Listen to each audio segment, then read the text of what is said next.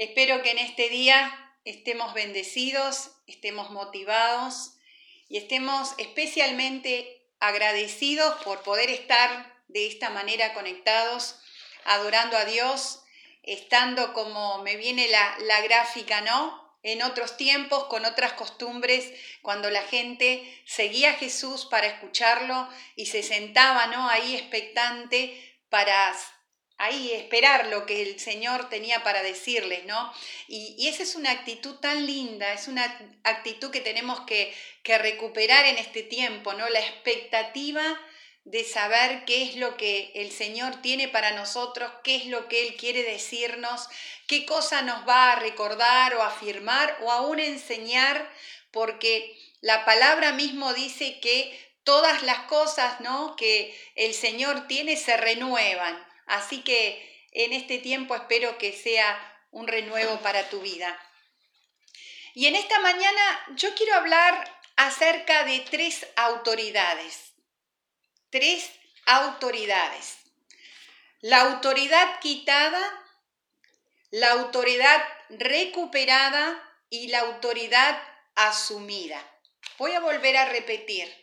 Tres autoridades. La autoridad quitada, la autoridad recuperada y la autoridad asumida. Espero que este tema te quede clarísimo en esta mañana. Es un tema que vamos a, quizás son cosas que ya sabes, pero que en esta mañana el Espíritu Santo, el Espíritu de verdad te los pueda dejar bien en claro. Amén. Eh, autoridad quitada. Eh, vamos a hacer un poquito de, ubicarnos un poquito en la historia bíblica y en la historia de todo lo creado. El Padre creó todas las cosas y dentro de todas las cosas que creó, creó a los ángeles, que son su ejército, los creó para su servicio y después para el servicio de los santos, dice la palabra, o sea, para el servicio de sus hijos. Esos ángeles, dentro de esos ángeles estaba Lucifer, que era uno de los ángeles eh, más importantes que había dentro de la creación de todo ese ejército, era un ángel que había sido dotado con un poder y con una autoridad especial. Él había sido puesto sobre varias funciones. Uno resalta un poco el tema de la función de la música, porque la Biblia dice que él había sido creado, ¿no? Sus mismas ropas eran eh, con instrumentos musicales, indudablemente él había sido dotado con este poder, porque eh, los que conocemos de la música y trabajamos en esto, sabemos el poder tremendo que hay en la música ¿eh? Y, aún hay misterios de poder en la música que aún todavía creo que el ser humano eh, no ha descubierto en su totalidad. Entonces Lucifer había sido dotado con ese poder, pero aparte, dice la Biblia que él se encargaba de contrataciones, de, bueno, de ese misterio que se maneja eh, en el reino de los cielos que uno lo ve hasta muy limitado, ¿no? Pero hay un montón, ¿no? Abarca un montón de cosas que nuestra mente y nuestro entendimiento no capta. Y muchas de esas cosas que se manejan en el reino de los cielos, eh, estaba encargado este, Lucifer y Dios le había dado autoridad. Pero ¿qué pasó? Vamos a leer algunos pasajes, ¿no? Eh, en Isaías capítulo 14, versículo del 12 al 27 dice, ¿Cómo caíste del cielo, oh lucero hijo de la mañana? Cortado fuiste por tierra, tú que debilitabas a las naciones. Interesante. Tú que decías en tu corazón, subiré al cielo en lo alto junto a las estrellas de Dios y levantaré ahí mi trono y en el monte del testimonio me sentaré a los lados del norte. Sobre las alturas de las nubes subiré y seré semejante al Altísimo. Mas tú, derribado eres hasta el Seol, a los lados del abismo. Se inclinarán hacia ti los que te vean, te contemplarán diciendo, ¿Es este aquel varón que hacía temblar la tierra? ¿Que trastornaba los reinos? ¿Que puso el mundo como un desierto? ¿Que asoló sus ciudades? ¿Que a sus presos nunca abrió la cárcel?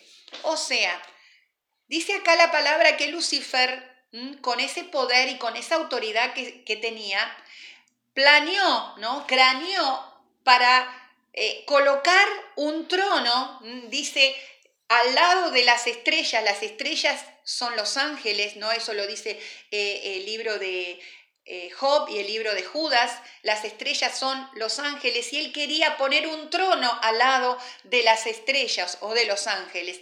¿Qué significa eso? Que el trono que él quería colocar era el, un trono que estaba al lado del Padre. Y pensemos un poquito cuál era el lugar que él quería arrebatar, cuál era el lugar que él quería tomar. En, ahora, acá dice que cuando él hace eso, cuando su intención empieza a ser esa, Dios que sabe todas las cosas y que tiene un poder supremo y que fue el que creó a Lucifer, le pone, ¿no? Un límite, le dice, no, en este lugar ya no podés estar. Dice que fue eh, sacado de ese lugar. ¿De dónde fue sacado? Fue sacado de la fuente de su poder. Fue sacado de aquel, ¿no? De aquel lugar que le proveía o no, que le, que le daba, perdón, la autoridad y el poder que ese ser tenía, ese ser creado tenía. Entonces, cuando Dios descubre, Dios dice acá en Isaías, lo tira, lo saca del lugar de poder, de la fuente de poder. Vamos a leer otro pasaje, Ezequiel 28, versículo 16. Dice, a causa de la multitud de tus contrataciones fuiste lleno de iniquidad y pecaste. Interesante, ¿no? Y pecaste. Por lo que yo te eché del monte de Dios y te arrojé de entre las piedras de fuego oh querubín protector. Se enalteció en tu corazón a causa de tu hermosura, corrompiste tu sabiduría a causa de tu esplendor, y yo te arrojé por tierra. Delante de los reyes te pondré para que miren en ti, y con la multitud de tus maldades y con la iniquidad de tus contrataciones profanaste tu santuario. Yo pues saqué fuego de en medio de ti, el cual te consumió y te puse en ceniza sobre la tierra a los ojos de todos los que te miran, y todos los que te conocieron de entre los pueblos se maravillaron sobre ti. Espanto serás, y para siempre, escuchen esto, y para siempre dejarás de ser, y para siempre dejarás de ser. O sea, aquel ser creado con y dado con tanta autoridad, ¿no? Y, que se le fue dado eh, tanta, tanto poder, al pecar, al salirse del plan de Dios, al creerse más poderoso que Dios, al creer que podía tener más autoridad que Dios, fue echado de la presencia de Dios, fue quitada su autoridad y su poder, y dice la palabra, escrito está, que para siempre dejó de ser, o sea, sigue siendo un ser que está, ¿está dónde? En la tierra, echado de la presencia de Dios, echado de la fuente de poder, pero dice, nunca más serás, o sea, serás qué? Nunca más serás aquel ser con autoridad, con poder, como Dios lo había creado.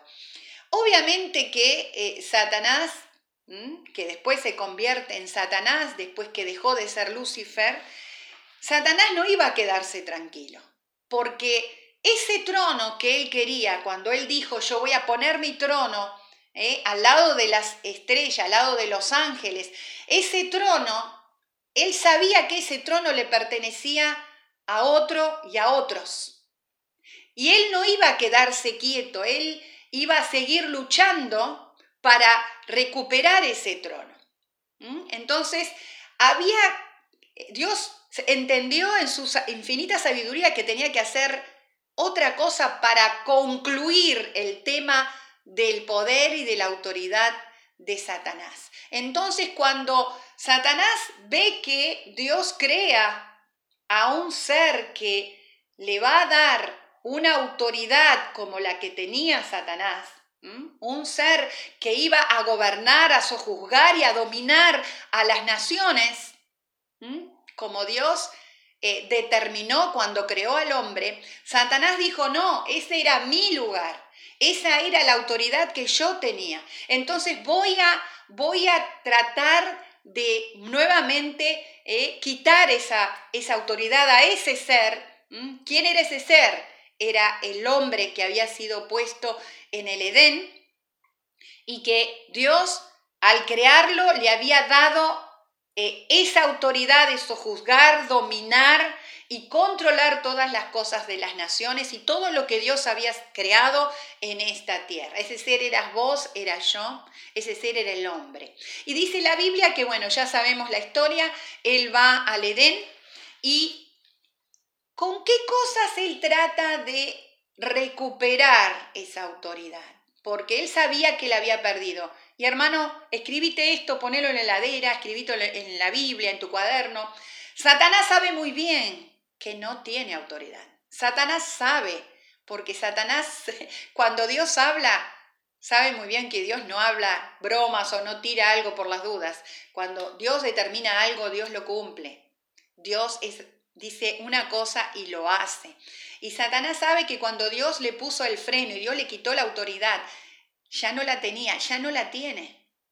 Entonces va en ese intento, va a Eva y Dos cosas importantes que pasan ahí en el Edén con Eva. Satanás la hace dudar a Eva de lo que Dios había dicho.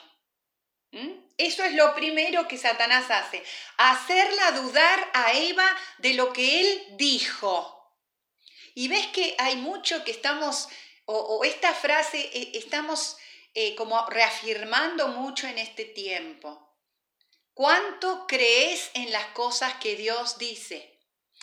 Satanás le dijo, ¿cómo? Ese, ¿Cómo será verdad esto que te dice Dios? Mira, no es tan así lo que te dice Dios. Mira que lo que está escrito o lo que Dios te dijo no es tan así.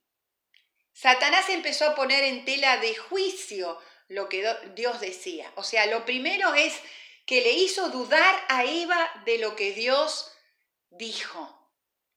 Mira, hermanos, todo lo que dice la palabra acerca de lo que es importante y lo que te hace estar firme, lo que te hace estar seguro, lo que te da una esperanza, lo que te hace tener autoridad, está escrito en la palabra. ¿Y sabes quién lo dijo? Lo dijo Dios. Pero Satanás sabía que la manera la puerta que se podría abrir como una posibilidad para que él tomara autoridad, la autoridad que no tenía, era hacer dudar a Eva de lo que Dios le dijo. Lo segundo, dice la Biblia en Génesis capítulo 3, después léelo, que cuando Eva empezó a dudar de lo que eh, Dios les había dicho, dice que ella vio que el árbol era bueno. Ella vio, o sea, después que Eva empezó a dudar de eso, Eva dio lugar a su sentido, porque la vista es uno de nuestros sentidos. Eva, en vez de pararse y creer en lo que Dios le había dicho, en lo que Dios le había prometido, en lo que ella estaba experimentando de Dios, en el historial que tenía con Dios, porque Dios caminaba con ellos, Dios les hablaba, Dios les había dado poder. Uno, uno lee el Génesis en el caminar de, Dios con el hombre y piensa que, que fue unos días. No, había un historial, e, ellos habían experimentado cosas con Dios, habían visto el poder de Dios. Pero ella en vez de pararse en eso, empezó a dudar y empezó a manejarse con sus sentidos. Dos cosas importantes que abren puerta, o dos cosas peligrosas más que importantes, peligrosas, que abren puerta y ceden y dan autoridad al enemigo, porque el enemigo no la tiene por sí misma. El enemigo perdió toda su autoridad. Lo único que da autoridad y que dio autoridad para que Satanás empezara ¿no? a ejercer un dominio sobre el hombre fue dudar de lo que Dios hizo y manejarse por los sentidos. ¿Mm? El siento, no siento, el ganas, no ganas, motivación o no, Pensamientos humanos, filosofías humanas, esos son sentires del hombre. Esos abren puerta y dan autoridad al enemigo para que el enemigo tenga en tu vida y en mi vida esa autoridad que la perdió, que no la tiene por sí misma y que no jamás Dios se la va a dar. Y obviamente ya sabemos la historia, ¿no?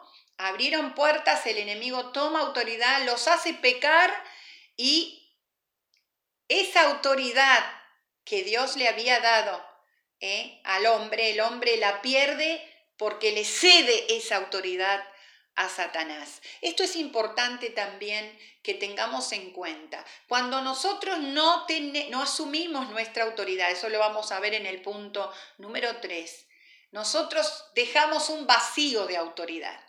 Y ese vacío de autoridad o esa apertura a otra autoridad la va a tomar Satanás inmediatamente. Satanás está ahí, ¿no? Dice la Biblia en Primera de Pedro 5:8, "Ojo, estén alertas y despiertos, porque vuestro adversario anda como león rugiente, buscando para ver a quién puede devorar." No dice que él tiene autoridad, él está buscando, está viendo ¿De qué manera nosotros podemos darle esa autoridad que le fue quitada?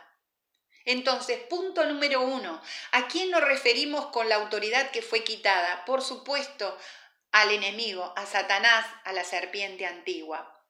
Él no tiene autoridad y a veces nosotros es como que aún con nuestras palabras, con nuestra forma de conducirnos con Él, le damos autoridad también, ¿no? Quizás no estamos pecando, quizás no estamos dudando, pero uff, le damos tanta relevancia que a veces sabemos más de Él que de lo que Dios nos ha dado. Sabemos más de lo que Él hace que de lo que Dios hace.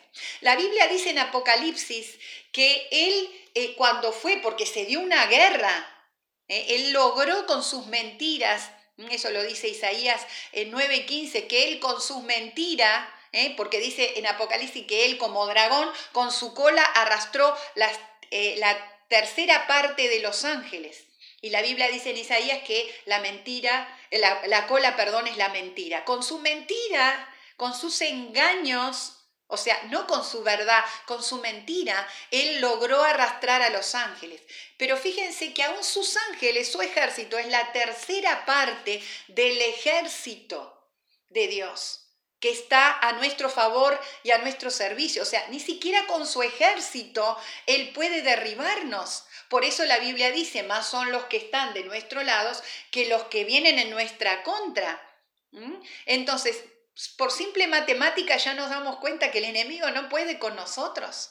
Porque el ejército, ¿eh? el resto del ejército, que es tres veces mayor, está a nuestra disposición está cuidando, protegiendo y está al servicio de tu vida y de mi vida.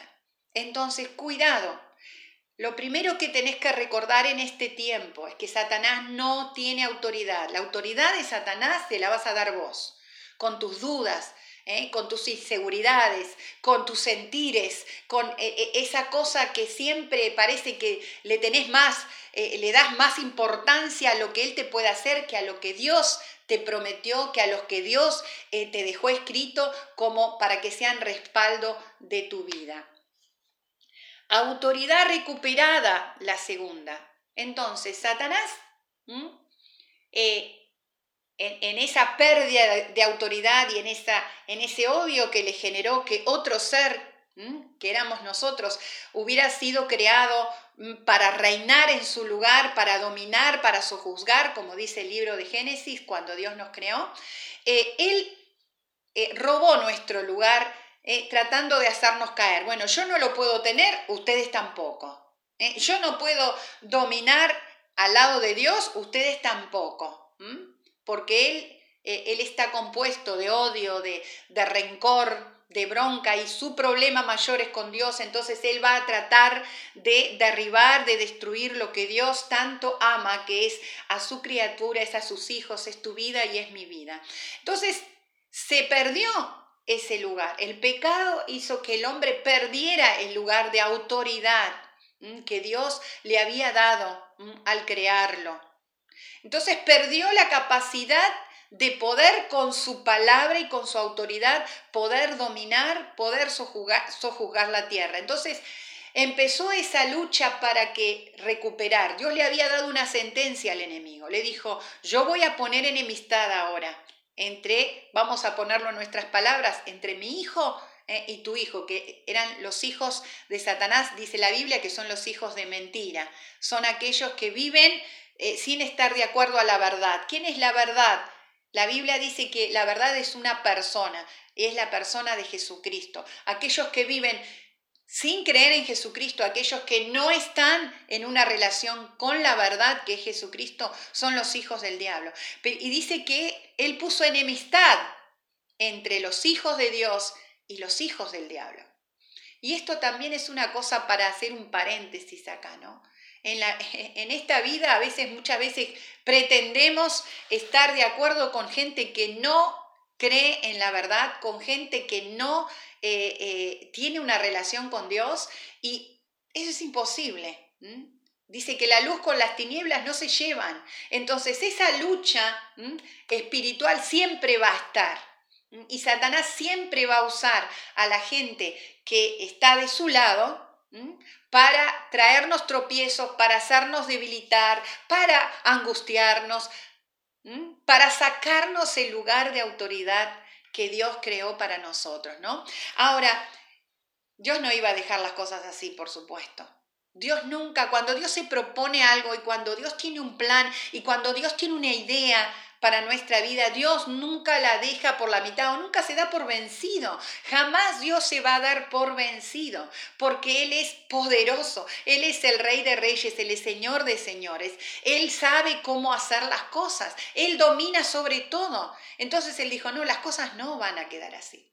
Y ahí fue, nosotros vemos cómo su plan se fue cumpliendo a través de toda la palabra. Él fue dando un esquema de su plan. Él fue mostrando cuál era su diseño hasta enviar el último golpe, el golpe mortal que derrotaría y sacaría para siempre el dominio de Satanás sobre tu vida y sobre mi vida, que fue la venida de Jesucristo. Jesucristo murió, dice, derramó su sangre y sobre ese sacrificio, cuando él dijo yo me inmolo, yo me entrego para recuperar el lugar de quién? De mis hermanos, porque dice el libro de Romanos 8, 29 y 23, que lo voy a leer. Dice, porque a los que antes conoció, también los predestinó para que fuesen hechos conformes a la imagen de su Hijo. Es interesante, es tremendo esto. Vos fuiste hecho a la imagen de Jesucristo. A veces nos vemos tan parecidos, ¿no? A nuestros padres, con sus errores, con sus defectos, con sus pecados.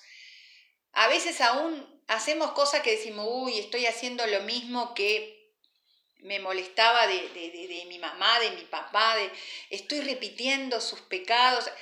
La Biblia dice que desde que el momento que Él nos conoció ahí en el vientre de nuestra madre, Él nos hizo a la imagen de su Hijo, para que Él sea el primogénito entre muchos hermanos. Mira, la autoridad recuperada no era para Jesús. Jesús jamás perdió su autoridad. Él es el Hijo de Dios, Él es Dios. En el principio, desde antes de todos los tiempos, desde aún antes que se crearan todas las cosas, Jesús estaba con Dios y Jesús es Dios. Dice que el Padre y el Hijo son uno. Entonces Jesús no necesitaba venir a recuperar ninguna autoridad suya sino que Él dice, dejó su trono y vino a la tierra para recuperar tu autoridad, para recuperar mi autoridad, la que habíamos perdido por herencia de Adán, porque nosotros fuimos eh, ¿no? Eh, gestados con la genética de Adán. Adán pecó y nos dejó esa genética. Pero, pero Dios, para recuperar la autoridad, cambia nuevamente la genética y pone en nosotros la genética de Jesucristo. Jesucristo tiene la genética del Padre y dice que Él fue primero en nuestra familia. O sea, Él fue el primero. El resto de nosotros somos sus hermanos. Qué tremendo, ¿no? A veces uno está tan contento, ¿no? Con, con su hermano, lo quiere tanto, lo admira y uno dice, ay, qué lindo, ¿no? Es lindo cuando uno dice, ay, vos sos igual a fulano, ¿no? Entre mis hijos es como que yo veo que les gusta ser parecidos unos de otros, ¿eh? les gusta compararse y, especialmente las cosas lindas. Te estoy diciendo que tu genética, vos sos hermana, hermano, de Jesucristo. Dice que Él fue el primero en nuestra familia. ¿Primero en qué? Primero en todo lo que nos pertenecía. Primero en la autoridad que el Señor nos había dado. Autoridad que nos cedió, que nos este, eh, trasladó, digamos, al poner su imagen. Cuando Él nos dijo, bueno, ahora los creé, sojuzguen, dominen la tierra, declaren, hagan y dice, Él fue el primero entre muchos hermanos. Versículo 31, ¿qué pues diremos a esto? Es como que el Padre nos dice, hay algo más que tenemos. A ver, ¿qué le podés agregar a esto? Tenés la genética de Jesús, tenés su autoridad, tenés su dominio. ¿Qué más podés agregar a esto? Si Dios, miren lo que agrega el apóstol Pablo, si Dios es por nosotros, ¿Quién contra nosotros? O sea, si Dios nos respalda, si Dios nos da autoridad, ¿puede haber algo que venga en contra nuestra? ¿Quién contra nosotros? El que no escatimó ni a su propio Hijo, sino que lo entregó por todos nosotros, ¿cómo no nos dará también con él todas las cosas? Jesús se manejó en esta tierra dándonos un modelo de autoridad. Fíjense que Jesús siempre que hacía las cosas, Jesús no preguntaba si estaba bien o mal. Uno dice, ah, ¿qué significa? ¿Que puedo hacer cualquier cosa? No, momento. Cuando Jesús tuvo que sojuzgar y dominar, Jesús le dijo, a, por ejemplo, a la naturaleza, eh, tormenta, ¿se acuerdan cuando estaba en el barco que vino la tormenta y, y bueno, se estaban por morir porque era tremendo lo que estaba pasando, Jesús le dijo, tormenta, detente, calla y enmudece. No le preguntó, no, chicos, vamos a orar, tomémonos de la mano y clamemos. Él dio la palabra, ¿eh? calla y enmudece. ¿Y qué pasó? La tormenta se cayó y enmudeció. Cuando él vio al paralítico, dijo, bueno, voy a orar un tiempo y voy a preguntar si no, él dijo, levántate y anda. Dio la palabra de autoridad y el paralítico se levantó y anduvo. Cuando vio la, la tumba de Lázaro, ¿qué le dijo? Le dijo, sal, Lázaro, sal fuera. Cuando vio a la niña que estaba muerta, le dijo, esa niña duerme. Y le dijo sus palabras, ¿no? Eh, levántate, despiértate. Jesús se manejó, ¿eh? él caminó en esta tierra ¿eh? como con autoridad, dando la orden y la palabra. Y yo sé que algunos de ustedes miran, sí, pero parece que acá no funciona de la misma manera. Bueno, entonces tenemos que decir que la palabra miente, porque la ecuación es esa. Jesús es el primogénito de esta familia. Nosotros recuperamos la genética perdida, la genética de Jesucristo. Entonces, ¿por qué quizás las cosas no funcionan como le funcionaban a Jesús? Ojo, hago un paréntesis acá. Jesús tenía autoridad, pero Jesús fue rechazado, Jesús fue humillado eh, cuando eh, lo criticaban, Jesús eh, recibió murmuraciones porque hablaban de él y lo decían, este que se piensa, este es hijo del diablo.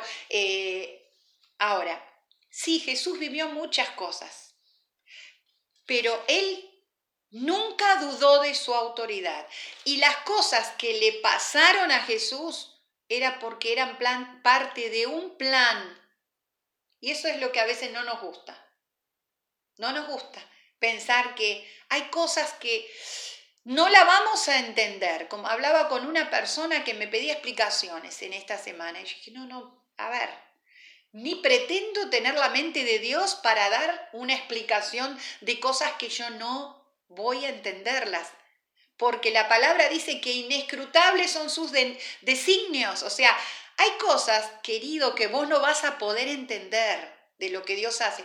Porque por encima de tu autoridad, por sobre todas las cosas que se rigen en este mundo, está el soberano, el que domina todo y el que sabe por qué hace una cosa o la otra. Pero eso no quita de que yo me maneje en este mundo con autoridad. Eso no quita de que yo pueda ejercer lo que es mío. Muchas veces yo he escuchado, ¿no? Que se le da tanta tanta autoridad a ciertas cosas que suceden. Esto fue Satanás, esto hizo Satanás, esto me quitó, esto él no tiene autoridad para hacer esas cosas. Si Él las hizo, revisa en tu vida a ver qué fue lo que pasó, por qué Él tomó, eh, Él pudo hacer eso, como le pasó a Eva.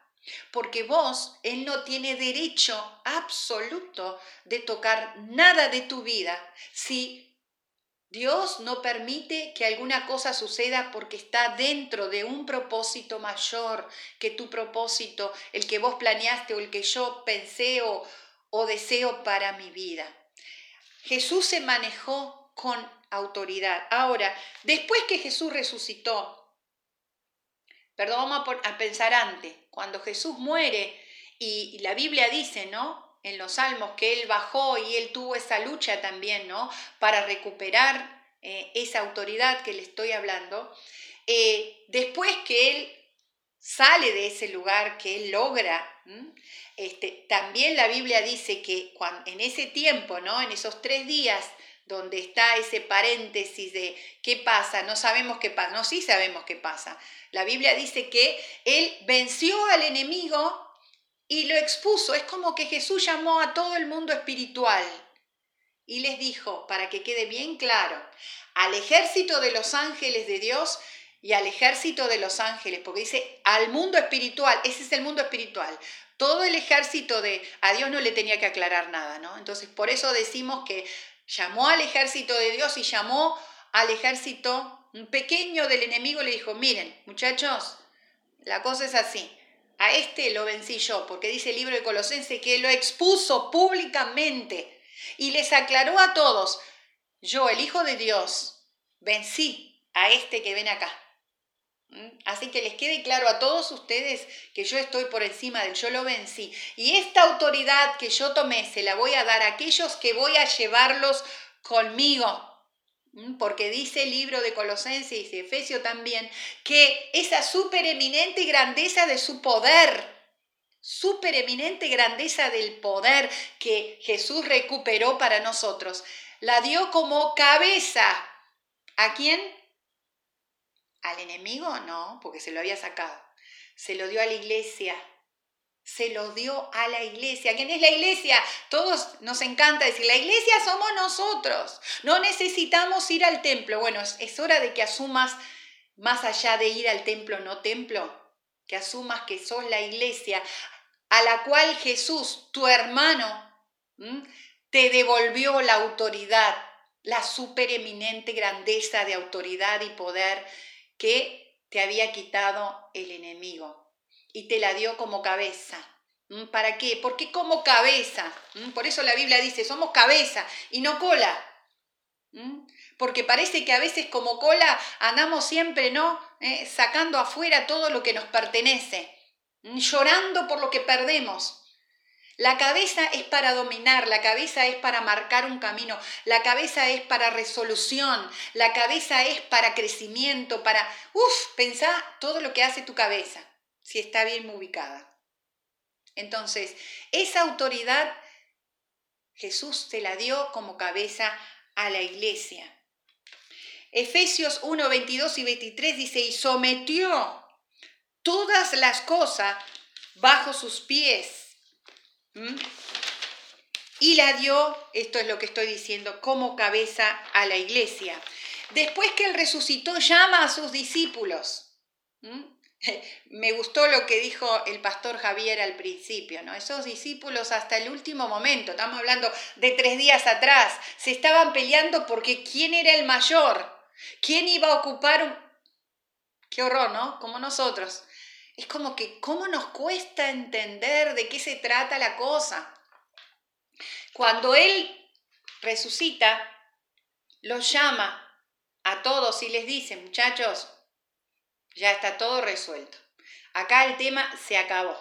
Ahora yo les doy potestad de hollar serpientes y escorpiones. La Biblia tiene todo un, eh, lenguaje simbólico.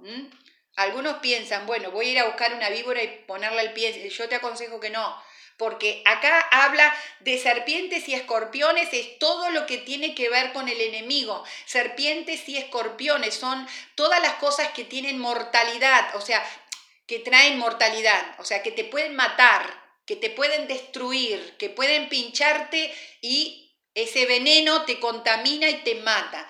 Entonces yo les di potestad de hollar serpientes y escorpiones y, todo, y sobre qué? Sobre algunas cosas del enemigo, sobre eh, lo que no sea tan poderoso, lo que no sea de, de tan alto rango. No, dice, y sobre toda fuerza del enemigo, y nada os dañará. Nada os dañará. Sobre toda, fíjense que son dos palabritas, ¿no? Eh, ustedes saben que me encantan esas palabras absolutas. Sobre todo y nada. O sea, todo lo que ustedes ven, yo les di dominio, yo les di potestad. Tienen autoridad para, para hablarle a las cosas, para decretar cosas en esa situación, en ese problema, en esa falta, en esa situación de vida que estamos viviendo, sobre esa enfermedad, sobre ese problema político, sobre tu familia, sobre tus relaciones. Te di autoridad para gobernar la Biblia dice que Él nos hizo reyes y sacerdotes. Los reyes dominan sobre todo el mundo humano. Un rey es aquel que domina sobre lo terrenal. ¿Mm? Él te hizo rey para gobernar sobre lo terrenal y te hizo sacerdote. El sacerdote es el que domina sobre lo espiritual. Ahora, la tercera autoridad que ya te la estoy más o menos eh, explicando, es la autoridad asumida. ¿Por qué digo autoridad asumida? Porque nosotros escuchamos esto y decimos, wow, qué maravilloso, me dio poder, me dio autoridad, pero analizamos la vida y analizamos lo que nos pasa y, comparamos la vida de Jesús con la nuestra y no, no condice, o sea, hay cosas que no son iguales. Pero querido, no se trata de Dios. Dios ya hizo todo. Jesús ya lo, lo hizo todo, lo afirmó, lo selló, le puso, ya está, lo, hizo público, para que nadie diga, no, pero Jesús, no, que venga algún demonio y diga, no, pero no me avisaste que no. No, no, no, no.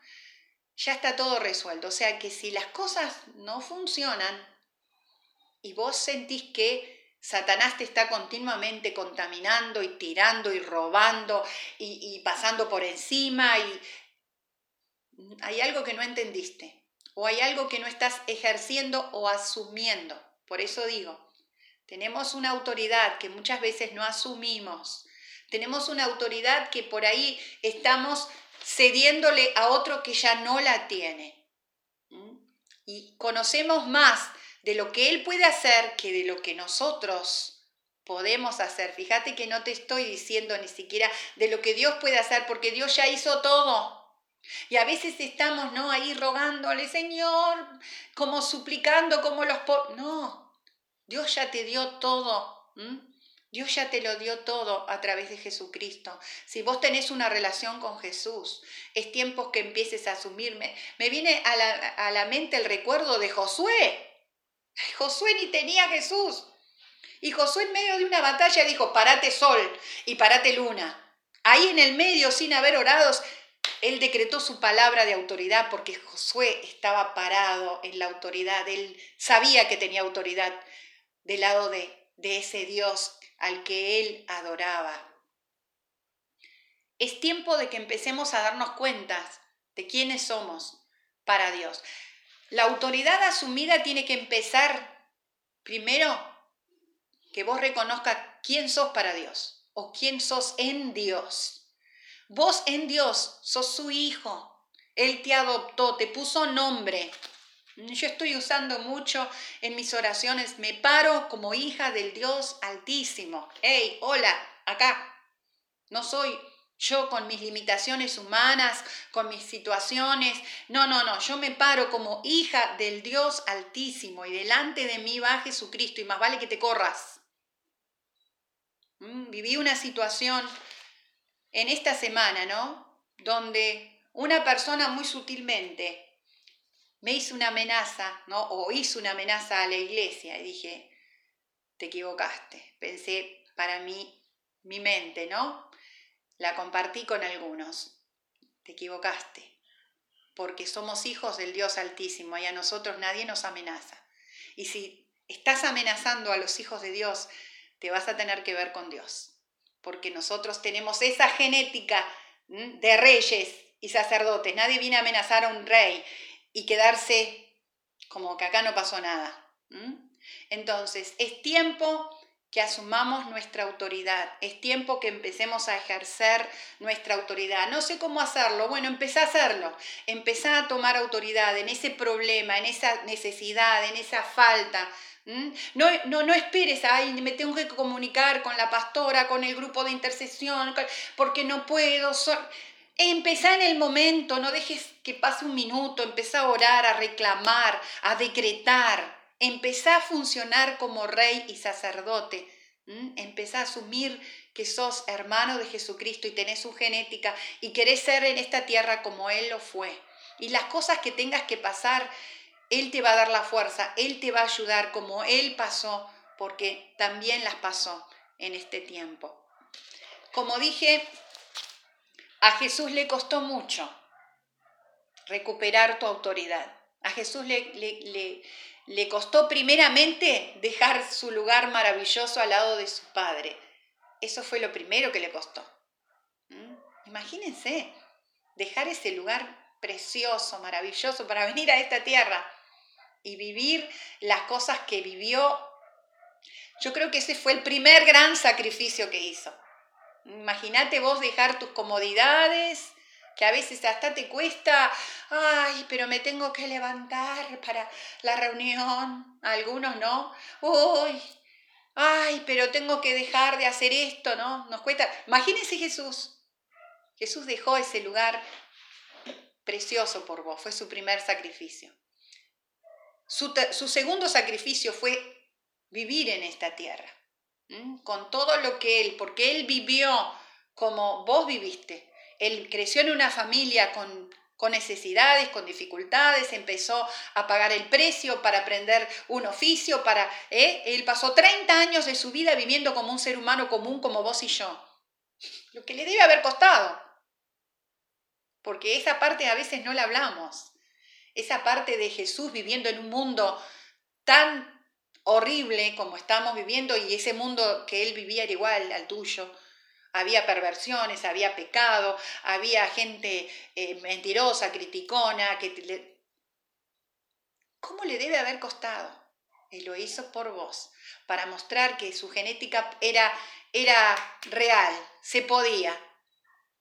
Y lo tercero, por supuesto, fue morir en esa cruz y, como dice la palabra, sufrir todo lo que sufrió, ser expuesto de esa manera, él como hijo de Dios y, y lo cuarto, que fue lo peor, lo peor de todo, que sufrió por vos y por mí para recuperar nuestra autoridad, es haberse sentido abandonado por su padre por toda la carga de pecado sobre él.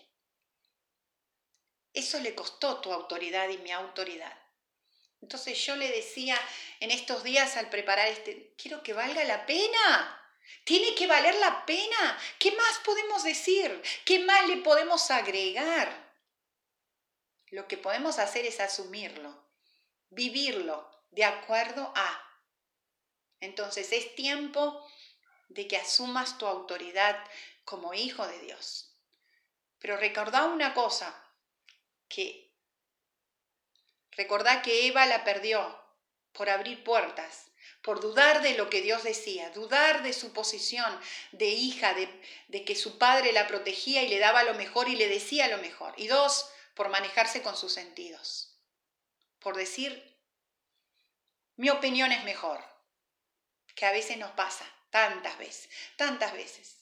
Frente a cosas de Dios, frente a cosas de la palabra, no, mi opinión es mejor. No des lugar a perder tu autoridad, no des lugar a que el enemigo que está derrotado, vencido y no tiene autoridad, tome la autoridad que vos dejas como vacío ¿no? en tu vida.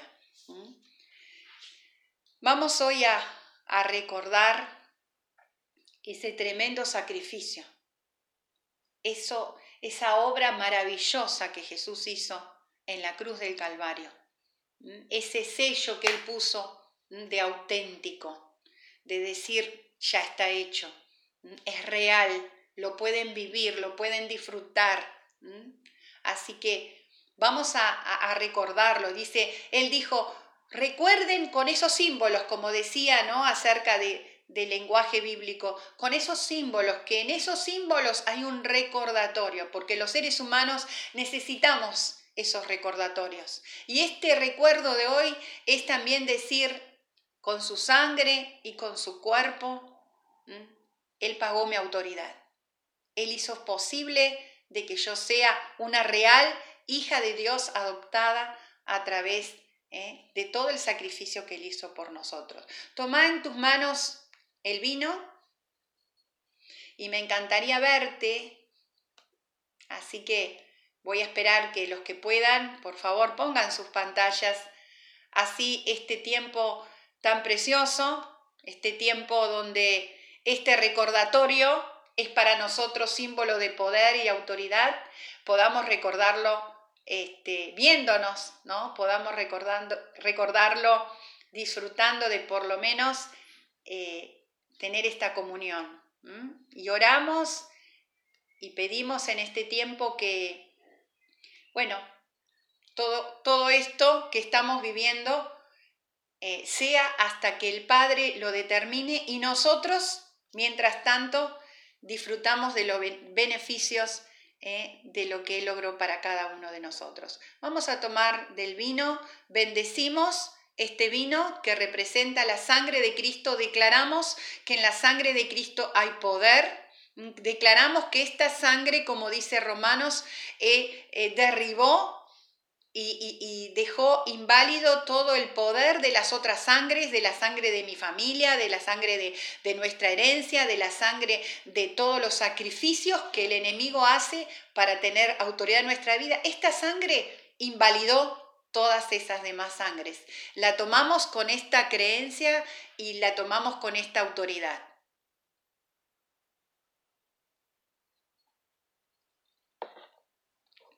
Gracias Señor porque estamos haciendo un acto que va más allá de un simbolismo. Este acto nos demuestra que toda esa autoridad es nuestra, que tú la pagaste por nosotros. Este es el pago de esa autoridad, que ahora la asumimos, la creemos y queremos vivirla. Ayúdanos, Jesús, a vivir como tú viviste en esta tierra. Y queremos que ese sacrificio tremendo haya tenido el valor correspondiente, el valor real, verdadero que tuvo para cada uno de nosotros y que nosotros lo hagamos efectivo, que podamos asumir eso que tú lograste para nosotros. Toma el pan en tus manos y este es el cuerpo que fue quebrado, que fue roto, también para darle validez a ese sacrificio, para que ese sacrificio tuviera una firma, tuviera un sello de validez. Así que damos gracias a Dios por su cuerpo y comemos el pan.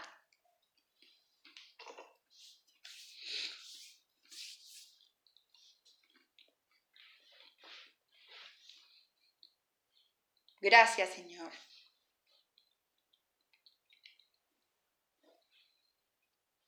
Aleluya. Gracias, Padre. Gracias. Solo tenemos palabras de agradecimiento. Tú eres digno de todo honor, de toda alabanza. Gracias por lo que hiciste por cada uno de nosotros. Muchas gracias. Te adoramos, te exaltamos como tus hijos. Tú hiciste todo para librarnos de nuestras ataduras, de nuestros pecados. Y en este día te pedimos perdón porque muchas veces les damos, le damos tanta autoridad al enemigo. Hablamos tanto de Él y Él no se merece ni estar en nuestras conversaciones o, o en nuestras consideraciones.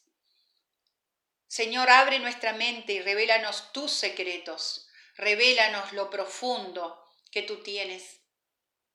En ninguno de tus discursos en esta tierra hablaste del enemigo porque el enemigo no merecía ni siquiera estar en tus discursos, en tus enseñanzas.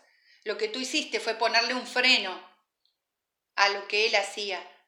Que podamos entender esto, Señor, y vivir como hijos victoriosos, como hijos con autoridad, como reyes y sacerdotes para ti, para nuestro Padre. Gracias, Señor, por este tiempo. Te bendecimos y te adoramos y queremos pasar un domingo hermoso en tu presencia.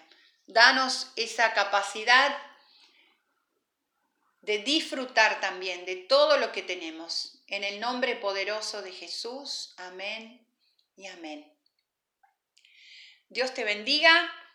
Lindo verte, lindo verlos a todos. Tengo que a veces pensar cómo les va a todos los que me saludan. Eh, hemos tenido, hola, hola a todos. Este, hemos tenido una semana linda, hemos tenido reunión de mujeres en esta semana. Así que a las mujeres que están eh, conectadas hoy, las invito a que puedan ¿no? estar con, con nuestras reuniones que están siendo muy buenas. Así que siempre les mandamos el link. Eh, unite, unite. Amén. Bueno, dejo al pastor Javier para que él pueda cerrar.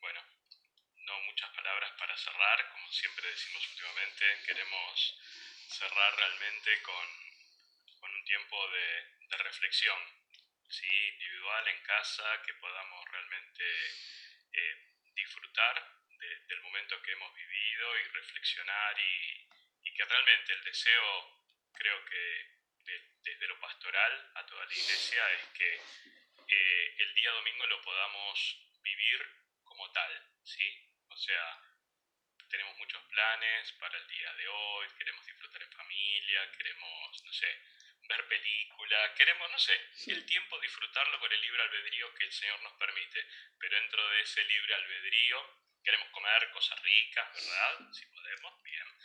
Pero lo, lo principal lo hemos vivido, ¿sí? Y que nada de, de lo principal lo lo secundario, nada que eso le demos lugar